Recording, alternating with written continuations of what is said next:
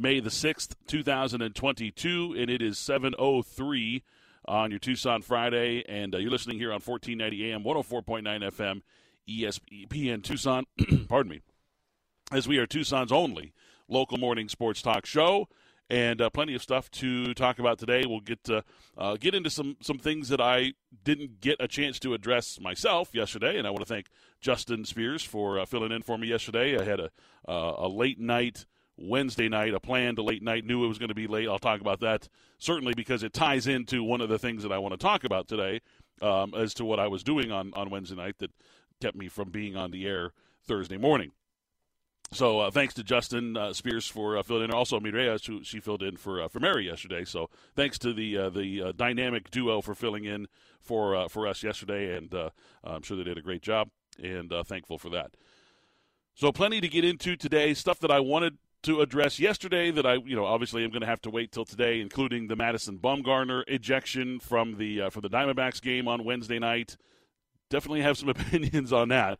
Um, yeah, we'll, we'll, we'll certainly talk about that because it's you know not a whole lot to talk about with the Diamondbacks, although their their record is I think it's better right now than a lot of people thought it would be. They're playing scrappy and getting some good pitching. Uh, so that's that's been uh, good for them for Torey Lovullo's squad early on this season. I don't expect it to last too long, but uh, nonetheless has been a nice little shot in the arm to start the uh, start the season for the day, for the D-backs. Uh, I'll also go into what we saw on Wednesday night in Game Two of the Suns and Mavericks series, and the I, I don't know where this is even coming from. I, I mean, I, well, I do know where it's coming from from Nick Wright, uh, who's a, a national sports guy who does a lot of controversial things, including bring politics into basically just about everything that he discusses, um, which I'm not a fan of. Regardless of his politics, I'm just not a fan of bringing politics into the realm of sports when you're trying to talk sports and you keep trying to make it a political issue. I'm just not a fan of that. Also, he's very well known as being a uh, very, um, I, I don't know, I guess throw spaghetti against the wall and see what sticks kind of thing as far as giving opinions. And he is very much of the belief that um, he is, uh, I guess, I mean, for lack of a better term, he's very hypocritical in his arguments that he gives. Apparently, he said something. I don't look. I don't pay attention to Nick Wright. I, you know, I know that he makes headlines because he says stupid things a lot, which is basically going down the path of Skip Bayless, which nobody ever wants to do. Um, he says a lot of stupid, brash things that never follow get followed up on. Um, and apparently, he said something about it being a travesty and basically cheating that the Phoenix Suns are attacking Luka Doncic uh, and his lackluster defense, and that the NBA should do something about it. Apparently, I, I, I again, I don't pay much attention to this, but it's gotten people talking specifically here in uh, you know locally, both you know in the valley, down in Tucson, here, just statewide Arizona, and Suns fans all across the country have been kind of chiming in on their opinions in retort to his comments, apparently, uh, and it got a lot of people kind of you, you know the discussions on Twitter and on the social medias and on the, the you know the radio shows and the podcasts and stuff like that have have been uh, surprisingly 50-50 in the arguments. And one of the big, you know, one of the big arguments has been that um, that local media has gotten soft and that they just pamper the the local teams. And then it got into the you know well that's what happens when teams own radio stations and make you talk about you know all the nice things, all the good things about about the sports teams. And I'm just like, oh my god, I, it's it's like it's like listening to an eight year old tell you about nuclear science. Like they think they know, they think they have all the answers in the world, but they couldn't possibly understand because they're not coming from a position of any sort of knowledge whatsoever on the subject. So uh, I have some I have some thoughts on that, which we will discuss when I get into my Suns breakdown of not only game two but also the preview of tonight's game, game three in Dallas. Uh, I did I see correctly that Dallas is actually favored in this game? Did Vegas is Vegas really have them as a one point favorite? Uh, did they did they finally change their mind? I haven't looked at FanDuel yet this morning, uh, but when I first looked at, it, I'm like, no, come stop, come on. Phoenix hasn't lost a game in Dallas in four years. okay, Let's not start getting crazy here. And it's obvious that they completely own the Mavericks in this series and have owned them for three and a half years. They've lost a game to, to, to, Dallas, period, since 2019, January 2019, in a game that DeAndre Ayton got hurt in the first quarter. So let's just stop. okay? The series is over. The Suns showed that they are the dominant force when it comes to playing against the Dallas Mavericks. Dallas Mavericks have zero, z- zero answers for the Phoenix Suns. And what you're going to see tonight is an absolute kitchen sink being thrown out onto the court by Jason Kidd and his staff to try to find some way to stay close to the Phoenix Suns. Good luck. We'll talk about that coming up a little bit later on as well. We'll talk some NFL. Not a whole lot of NFL news going on. You know, there's very, very little kind of right now. It's the dust is settling from the NFL draft. There are a lot of people offering opinions on certain players that were drafted, where they were drafted. Um, I've read some some articles from, uh, you know, from from journalists who have gone and talked to the college coaches that you know coach these young men uh, leading up into the uh, the draft. And I thought there was a very interesting take, and it, it, was it was shared by a couple of different coaches in these stories that I read, and also some of the people that I was talking to on Wednesday night also shared this little uh, you know, this opinion on why this quarterback draft class was so watered down and why this may not be the last time we see it. So I have some we have some thoughts on that as uh, as well. Now, let's get into where I first of all where I was Wednesday night and why it's relevant today to what I'm going to be talking about. So Wednesday night, I was I was hired by the Fiesta Bowl. The Fiesta Bowl is having their annual spring summit uh, it's going on right now. It happens. It's usually like a three to four day event that they have where they bring in uh, college football head coaches and athletic directors to you know for uh, basically a weekend of fun in the sun and there's activities. And there's also a lot of like symposiums and conferences and things like that that go along with it as well. And it's all put together by the fiesta bowl. This, this is all you know song and dance kind of stuff. It's every, every you know all the bowls do this and it's just you know it's just part of the deal so I was hired by the Fiesta Bowl to be the Wednesday night entertainment, the post dinner entertainment. So they go have dinner at the at the restaurant at the resort that they're at, and then they come over to another area where they can. There's a lot of different activities going on. Whether it's you know watching the basketball game, which we all watch the game together, the uh, the final final fourth quarter of the game, and watch Chris Paul put on a masterful performance alongside Devin Booker. Um, we all watched that and had a good time watching that. And then we went out and we and uh, we had some fun doing some some trivia and playing some games and you know having a good time. And uh, afterwards, got a chance to talk with many of the people that were in attendance there. Uh, you know, Dave Heeke, athletic director for Arizona, of course, he was there. Got a chance to see Dave, and always always a, a always good to see the boss. Now it's funny because I said, I, you know, it got it got out pretty quickly that Dave and I knew each other, and so all of the other coaches and ADs were like, okay, so he's going to be cheating at trivia then tonight because they've got, you know, he's Jeff's boss, and therefore Jeff's going to let him win. Well, that didn't happen. I didn't let Dave win. He they earned it on their own, by the way. Uh, they formed up a good team, and and uh, we had some fun. So afterwards, there's just a lot of you know talking and people you know just kind of hanging out, discussing some things, and the and I mean the overwhelmingly dominant conversation topic of conversation was name, image, and likeness, and I mean every every pocket that I that I went to to have a discussion with. Anytime someone approached me about, hey, you know, I really like that, I really enjoyed that. Do you guys do that here locally? How many you know shows do you do? All this other stuff. What do you think about NIL? I'm not kidding.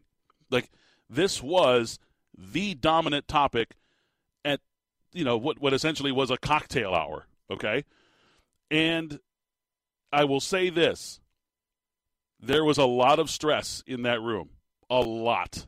These people these head coaches and i mean like all of them okay? Everybody was there. Uh, and athletic directors they're all very very stressed nervous uh, concerned. I mean, throw whatever you know, whatever word on there you want. That's the feeling that that is prevailing across the college football and the college athletics landscape. People are are concerned. People are worried. The amount of stress being conveyed in those conversations was palpable. I was having a conversation with one of the athletic directors uh, of a Power Five school. Okay, and I'm not gonna I'm, I'm not gonna sit here and drop a you know a bunch of names on you and stuff. I I talked with a lot of people. I talked with coaches from the SEC on Wednesday night. That was an those were interesting conversations. Uh, talked to a lot of people. So talking with an athletic, I just happened to to start having a conversation with the athletic director from a Power Five uh, Power Five school. Um, just kind of hit it off, and we're we're discussing some things. Now, what they told me was that the president of their school. Now, let me let me just tell you the, the, the president of this particular school, and you can look it up. His name is Richard Myers. Okay, he's the, he's the president of one of these Power Five schools. I'm just going to give you a little bit of a background on who Richard Myers is, and then kind of roll that into where we are today. Richard Myers, when he retired from military, from the military, he's a former military man. He spent 40 years in the U.S. military as a member of the Air Force in Vietnam and other things. Okay, when he retired, he was the highest-ranking uniformed officer in the United States. He served as the principal military advisor to President George W. Bush, and he was the commander and vice chairman of the Joint Chiefs of Staff on a day that we simply refer to now as 9 11. Okay? He was the predominant, I guess, uh, coordinator of all military activity on the day that 9 11 happened. Okay? He said that this has been the most stressful two years of his career right now. Right now has been the most stressful two years of his career. This this was the principal military advisor to the president on 9 11. And that was nothing to this man compared to what is happening right now in college sports. Think about that for a second. Imagine if go back in time to where you were 21 years ago. The the impact, literal and not so literal impact that it had on our society. Everything changed that day. Things got put into motion very, very rapidly. And this man says that this is the most stressful two years of his life. Said that if he had known then what he knows now, he would have never even ventured into this because of just how out of control it is. Now, I was having a conversation with an SEC head coach.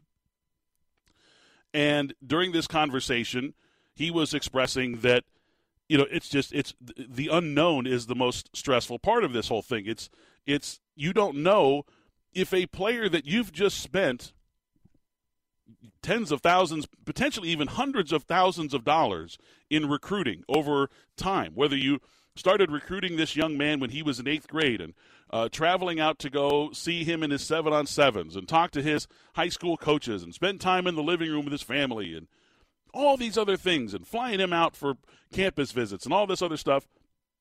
The unknown that he could just be, you know, have a carrot dangled in front of his face for some extra money and just flip and turn and walk away after all that leaves coaches with a lot of uh, a, a sense of of, of unease, of, of great sense of unease. And I looked at him and I said, I said, I, uh, please don't take offense to this. This is this is only meant to be an observation and not, you know, not uh, you know a, a judgment of your character. I said, but as a coach, you are very good at what you do. You you got into the streamline of this business because among other things, you are a control freak.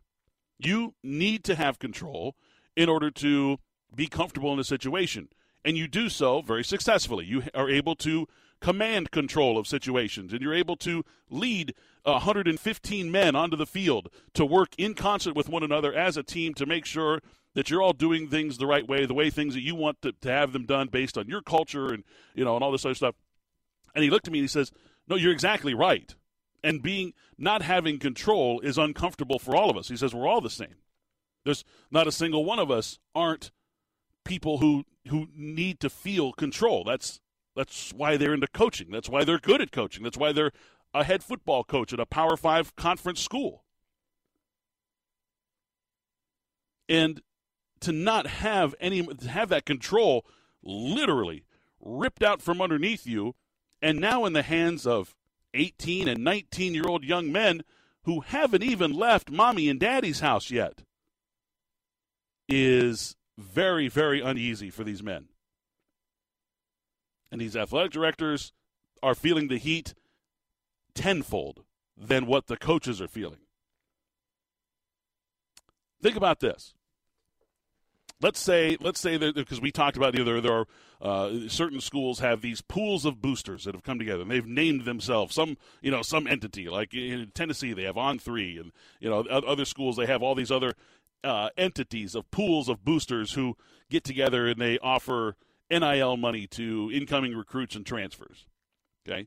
Now imagine, let's just say, a booster pool is worth a million dollars. Okay, a million dollars a year. Th- those that that pool of boosters as individuals prior to NIL, they would have each individually given X amount of dollars that would have equaled one million dollars. And we're just saying this for just for this argument's sake here. Now, that million dollars that was normally earmarked for your athletic department to, I don't know, increase facilities, pay employees, uh, you know, a litany of things that you haven't even probably even thought about yet. Things that are that are on the budget that need to be taken care of. You've got a you've got an all-star PA announcer that you need to give a raise to. Just kidding. So, this million dollars that was earmarked for the athletic department those boosters are now trying to find ways to build their fantasy team, their fantasy football roster with that million dollars. And they're doing so with, you know, different kinds of NIL uh, inducements and things like that. So not only is the money going to the player and or players that are coming into that, it's not going into the, the athletic department, and that player can then literally turn around and walk away a year later and never have the impact on your program that was intended with that money. So that player, and people say, well, they, they bring in the big players and that brings in the fans. Okay, yeah, all that's well and good. But let me tell you something. Like, if you increase your attendance, okay, let's, let's say you have a, a 50,000 seat stadium and you average, your average attendance is 35,000 and you increase that to 45,000 within a couple of years. You're averaging 45,000 people. You're like, man, the stadium's packed with people, and they got to be making money hand over fist. Do you know how much little, little bit of an advancement of money that is? I mean, honestly, like in the grand scheme of things, those extra 10,000 fans per game does not equal the $1 million that would have been given by that group of boosters directly to the athletic department in you know grants and you know all the donations and all that other kind of stuff. It do, it doesn't equal out. It's going to the players now. And if those players aren't around for three, four years to wow and dazzle the fans and put wins on the board and go on into the NFL draft and eventually into the Hall of Fame, all while wearing that badge of your school that they so proudly attended, it's all lost. It's all, it's all for naught because they can just transfer away. They can just leave whenever they want. They can leave, they can transfer in the middle of the season. It has gone completely off the rails. And the worst part, the worst part about it all, the NCAA, who had been put in charge of this situation for so long, to and, and, I know the NCAA will say our only you know is to is to promote fair play and to crown a champion in each of our 19 sports. Okay, and that, and that's their that's their positioning statement, and that's all you know. That's all they care. But they've made it bigger all along. I mean, they they made it bigger when they threw the death penalty at SMU football, right? Like they, they took it upon themselves to completely decimate a program in the middle of Dallas, Texas, uh, and and make an example of them, as if they were judge, jury, and executioner. So they took it upon themselves to do that. Now the president now will be former president Mark Emmert of the NCAA. Now, twice in this most stressful time, according to Richard Myers, this most stressful time in the history of college football, twice walks away from the problem. Twice. The first time was with COVID, when the the uncertainty of what was going to happen with the COVID restrictions and hell, with people's lives for that matter. Right? We were all worried about. It. We saw Rudy Gobert touch all the microphones and then two days later tested positive for COVID 19, and the world started spinning the opposite direction. Everything stopped, and we all went into protection mode. And at that point in time, when these schools needed the leadership from somebody, okay, you know, whomever it was that was sitting in Indianapolis, sitting atop of the hill in Indianapolis, and he said, It's not our problem. We're not here for that. You guys need to figure it out and handed the bag to the individual conferences and or the individual schools. Just walked away. Not our problem. Turned his back on all those schools that he had been adjudicating over and dictating for so long. And now, in quite possibly the sport's biggest time of need, he resigns his position well, we all know what that means, right? I mean, well, he's to he's to remain president until they find his replacement. Since when have you quit a job and been like, you know what? I'm to make some changes around here until they get somebody uh, to fill my shoes. Hell no. You got one foot out the door. You got the other out. You know, it's you're not even think you don't care. You're interviewing for other jobs. You're in that I'm just here to collect a paycheck kind of thing. I'm already out the door. These people can suck it. I mean, it, all you know, all these things. He's turning his back on these schools and these these people that have you know been forced to adhere to his rules and the NCAA's rules for so long. And now that some of their power has been taken away from them, meaning the NCAA, because of the Supreme Court uh, ruling and all that, now the president's walking away and saying, sorry, not my problem anymore. You guys figure it out. Thanks a lot. Meanwhile, athletic departments are bleeding money across the country, bleeding it. Talk to athletic directors on Wednesday night. You read the articles given in their local papers. All of them are struggling. And this is not this is not any kind of posturing. It's not any kind of of you know ringing the bell for charity handouts. This is not that's not what this is. This is a legitimate a legitimate scare, a legitimate concern for these departments and these athletic directors and the presidents of the schools for that matter. What happens next? I don't have the answers.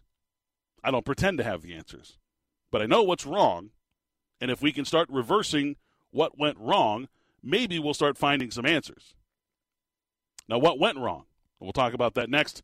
You're staying right here to the uh, to ESPN Tucson. It's Jeff Dean Show. The Jeff Dean Show on ESPN Tucson is brought to you by Desert Diamond Casinos. Desert Diamond is true Tucson. Now back to the Jeff Dean Show on 1490 AM 1049 FM ESPN Tucson. It's a big weekend for fight fans, and MMA fans can meet legend, MMA legend Henry Cejudo this Saturday up in Phoenix at the FanDuel Sportsbook inside the Footprint Center. All you got to do is stop by between 4:30 and 6:30 p.m. And once you're there, enter for a chance to win two tickets to uh, to UFC 274. You can see my boy Justin Gaethje win the lightweight belt from uh, Charles Oliveira later that night. Uh, plus, they've got other great prizes that you can register to win as well. Now, if you've never been to the Footprint Center's FanDuel Sportsbook, uh, the retail space that they have there, they've got five uh, betting windows in addition to 26 automated kiosks there, digital kiosks, which are super handy. Uh, they've got a full service bar with food options. There's lots of individual, like big leather recliners and stuff in there. A giant, massive 35 foot video wall that they put like the Suns game on. They're able to matrix it all to like put the Suns game on, so it's like 15 feet wide by 15. Uh, it's, it's awesome.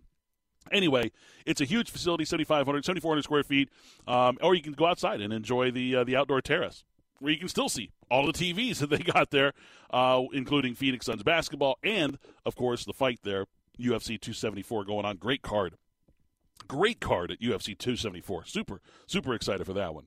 Uh, so don't miss your chance to meet Henry Cejudo this Saturday at FanDuel Sportsbook inside the Footprint Center. No purchases necessary. 21 and over and present, uh, present at FanDuel Sportsbook Footprint Center. The drawing takes place May 7th at 5 p.m. Must be present for drawing to claim prize. Restrictions apply. See terms at uh, FanDuel.com slash MMA274. And if you think you have a gambling problem, please call 1-800-NEXT-STEP or text NEXT STEP to 53342. So what has gone wrong with NIL? The numbers, uh, whatever. I mean, they are what they are. We there's nothing you can really change about that. You can't tell people how much they can spend or whatever. Now, I will say this that some of these numbers you're like, well, the person hasn't done anything yet. You're you're paying them based on their potential, which is purely just fantasy footballing at that point, right? So I think that you know the money that these that these young men are getting, young men and young women for that matter, it should reflect the amount of work that they're doing, right? I mean, that's what we all okay. Everybody gets paid. Most of us get paid a lot less uh, on on the work that we do, and if you're teaching these young people about life in the big bad world, you're going to have to teach them about you know fair pay for fair work you know uh, honest days pay for you know for a job well done okay? It should also not be used as a recruiting stimulus. Like that's obviously that is a huge huge issue with the coaches. Um, you know at, at, at you know all, at all the different sports whether it be football basketball baseball uh, all the other sports i mean every sport really uh, you know, the Olympic sports. I know uh, Dave Heeke was actually talking about the Olympic sports and the effect of NIL on the Olympics and how that you know, the Pac-12 has basically been a proving ground um, and a training ground for U.S. Olympic athletes. 300 and, what, 330 U.S. athletes, uh, Pac-12 athletes competed in the Olympics this year, which is more than 11 countries individually had total. Like, yeah. So the Pac-12 is responsible for that. And if they don't have the money to keep the athletic sports, then you know what knows who knows what happens with athletics. And worst of all, this pay for play model that has now been so rapidly introduced, they need to squash that quickly. Like that can't that can't be hanging around this for, for any longer than it's already been here. Because that's just that's not it's not what college athletics is. And for all those people out there, all those honks who are like, "We got to pay these players, got to pay pay these students. They're exploiting uh, these students." Listen, I, I understand where you're coming from. First of all, I never agreed with it. I was never uh, of of the of the opinion that you needed to pay the students. Okay, now if the university wanted to sell jerseys with that person's name, image, likeness on it, specifically their jersey number and their name printed across the back. If you could only buy them from the university bookstores, then the players should get a cut of that. They should get they should get some kind of uh, you know some kind of revenue from the you know from the jersey sales from you know anything else that uses their name, image, and likeness. And if EA Sports wanted to make a college football game and wanted to use actual players' names and likeness, then those players should go ahead and get a cut, just like the NFL players do. They get their check at the beginning of the year for Madden. Every player in the NFL gets one of those. I think it's like, I think it's twenty four thousand dollars or something like that. They get whatever it is. So yeah, it's, a couple bucks. Now, those are the those are the things that they should be getting paid for. What they shouldn't be getting paid for is uh, eight hundred thousand dollars to come and transfer to their program. And then these players are then saying players that are already there in position. I'm speaking specifically about the Miami situation because it's the most recognizable and glaring.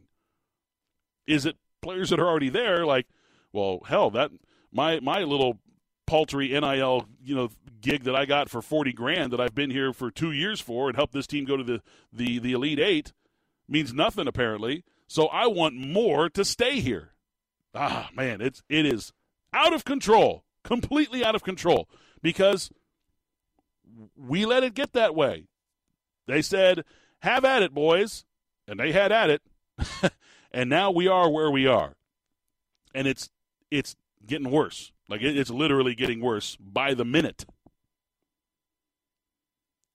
Now we'll talk about how it's also affecting some of the other things and literally how it's affecting performance on the field and the product that we see on Saturdays and eventually on Sundays. I'll talk about that next here on the Jeff Dean Show. The Jeff Dean Show on ESPN Tucson is brought to you by Desert Diamond Casinos. Desert Diamond is true Tucson. Back to the Jeff Dean Show on 1490 AM 1049 FM ESPN Tucson. Welcome back to the Jeff Dean Show here. Talking some uh, college athletics, NIL, my thoughts on that based on some of the conversations. I mean, look, my thoughts have not changed. My opinions have not changed. They've only been confirmed after speaking with several college football head coaches and several athletic directors uh, on Wednesday night. It's it, nothing. Nothing has changed except how, I guess, how aggressive my opinion is in regards to there needing to be some kind of rules laid in, in, in place for what's happening in name, image, and likeness. Specifically, with in regards to using NIL as recruiting stimulus, that uh, the pay for play model needs to completely just be squashed. It needs to just completely go away because that's that's exactly what it looks like and that the money that, that is that is being given to these young men and women needs to be reflective of essentially the task at hand. All right. There, I'm not, I'm not saying that they they need to put a, a, a, cap on things. I guess. I mean, again, that's the tough one because you, you can't you can't put a limit on what people are going to spend. I guess. I mean, maybe you could, but then you'd be talking about the infringements of free enterprise on Americans, and you get into a whole different battle that way. That one's going to be tough. Again, I think that the numbers will begin to uh, kind of self adjust. I don't think that every player is going to be able to make $800,000 in NIL. okay, there may be a few here and there. I think what is happening right now is that rich people who have had a lot of time to think about how they would construct their fantasy football or fantasy basketball team or whatever that have nothing better to do with their time and or money are now just and I mean making it rain. They're just doling it out, man. They've got the they got the handful of cash and they are just shuffling it out towards these young people. I think it'll adjust. Because because you can't you can't say okay, football players are only worth forty thousand if they play this position, only worth twenty thousand if they play this position. You can't do that. So uh, because you basically got the NFL. Now here's here's an interesting take on all of this. Now this was this was something that I hadn't even really dug you know that deeply into because there's so much other stuff on you know on the surface without having deep conversations with people you know, in that level on a daily basis. You're sitting around the office and you're like, man, this and this. I mean, other things come up, right? I hadn't even uh, thought about this until I had a conversation on Wednesday night and then read an article yesterday about the exact same thing. The the open free agency in college football is hurting the product. Now, I, I, let me you know uh, let's thank you, Captain Obvious, right? But here's what it is we just had an NFL draft where one quarterback was drafted in the first round and another wasn't even drafted until the third round. I mean, unprecedented times in the NFL draft. Now, obviously, the, the highest profile of players in the transfer portal belongs to quarterbacks. We always notice when quarter ASU just got a new quarterback. Emory Jones, the starting quarterback at Florida last year, is now transferred to Arizona State after their spring game. Which again, that's another thing. You need to put you need to put stipulations on how long the period is for transfer portaling. Uh, they can't just be portaling 365. Can't do it. But the, the the the fact is is that these players are no longer being developed.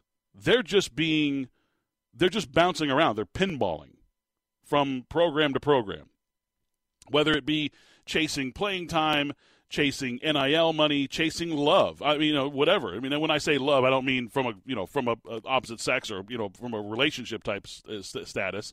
I mean following the love, where you get coaches and other players and fans and whatever media that that you know that show you the love, players are emotionally att- attracted to that naturally. So these players are not being developed; they're just bouncing around looking for the next opportunity to play, and and where their next opportunity to play is maybe a situation where a coach just says, "We need a high-profile name to come in here to re-energize whatever's going on." Or we have a booster that has started to say, you know, you guys aren't doing enough. Uh, w- let me know when you guys decide to get serious about winning football games again, and I'll start to come back around and give money back to the program. And then you go out and you get some kid. You just promise playing time. Look, we'll start you right away if you come to if you come play for us. We got NIL, we got all this other stuff, and you just come and play for us. We'll let you do whatever you want, whatever you want, man. Take whatever classes you want. Make sure it's it's all on the up and up. You, you're, you're going to be well taken care of here. And you go back to that booster and say, "We got the we got this star quarterback. He started at Florida. You know, all every you know every game last year. I'm not, I'm not picking on ASU. I'm not saying this is what ASU did. Okay, I'm just this is that was a recent you know example. And these players are just bouncing around. They're not getting the instruction that they need at the most important position in sports, the most difficult position in sports, the quarterback position. And it is completely watered down the product that we're seeing coming out of college now. I, I I'd be I mean look Kenny Pickett spent five years at Pitt right that's the reason why he was the most NFL ready quarterback in this draft he had one good year one and was the first quarterback off the board and you know after the dust is all settled he was the obvious pick for the Pittsburgh Steelers. He'd been he'd been walking into that building for the last five years every day for the last five years. He knew the building. The people in the building knew him. So it's watering down the product because I mean, just think about it. Like if, if you bounced around from job to job, even if it was in the same industry, people have different, you know, modes of the way that they do things, and they have uh, different checks and balances in set in, in a place, and they have different clients that demand different things, and all this other stuff. Like if you just bounced around every six months, you wouldn't be developing your position. You would just be pinballing, and after four years of working in that, you'd sit there and you'd look back and you'd be like, I really didn't learn a damn thing. Like, I wouldn't be able to go into business for myself based on the pinballing I just did. I didn't give myself a chance to grow. I just boom, boom, boom, boom, you know, lateral, lateral, lateral position, lateral move, lateral move, lateral move. It doesn't work that way. You have to grow. You have to you have to work within a system. You have to develop your skills and your knowledge and everything that gives you life experience. I mean, our it's it's just you know, I, we're seeing. I mean, the proof is in the pudding, right?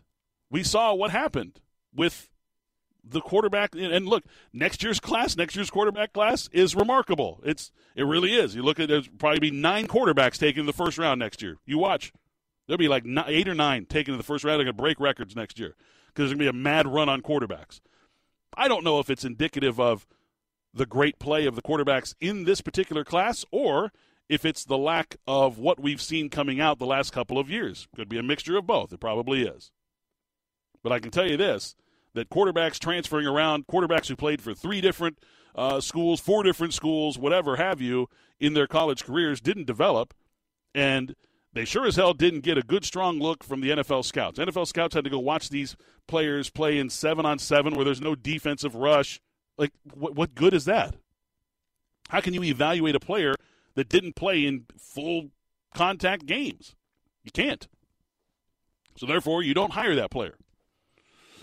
It's only doing themselves a disservice, and it's it's listen, it's where, the fans are going to start to notice this, and they're the boo birds are going to come out.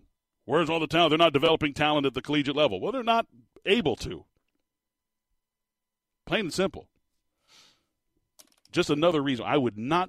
You could not pay me enough money to be a college football head coach or a college basketball head coach. Could not be if I was the smartest person in the world in that realm, in that area, which I am nowhere near. You couldn't pay me enough to deal with this. No thanks. All right, we're going to take a timeout. Still a lot more to come here on the Jeff Dean Show. We've got some NFL to discuss, NBA, of course, the weekend in sports, and the Madison Bumgarner ejection. I have my thoughts on that as well. Stay tuned here to ESPN Tucson. It's the Jeff Dean Show. The Jeff Dean Show on ESPN Tucson is brought to you by Desert Diamond Casinos. Desert Diamond is true Tucson. More of the Jeff Dean Show on 1490 AM 1049 FM ESPN Tucson.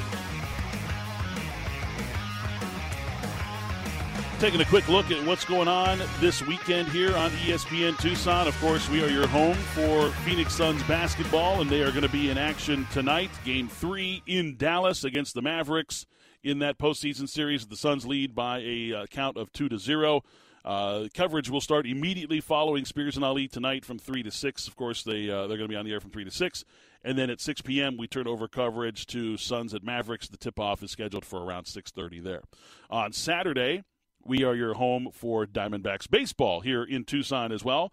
The D-backs are going to be in action as they host the Colorado Rockies for a series this weekend. D-backs have, have pulled even on the season, so good for them to be in, in that position right now. People didn't think they'd be there, uh, but that uh, that game first pitch scheduled um, for uh, 5 p.m. Coverage going to start there at 4:30. We also have an early game tomorrow, Dodgers and Cubs.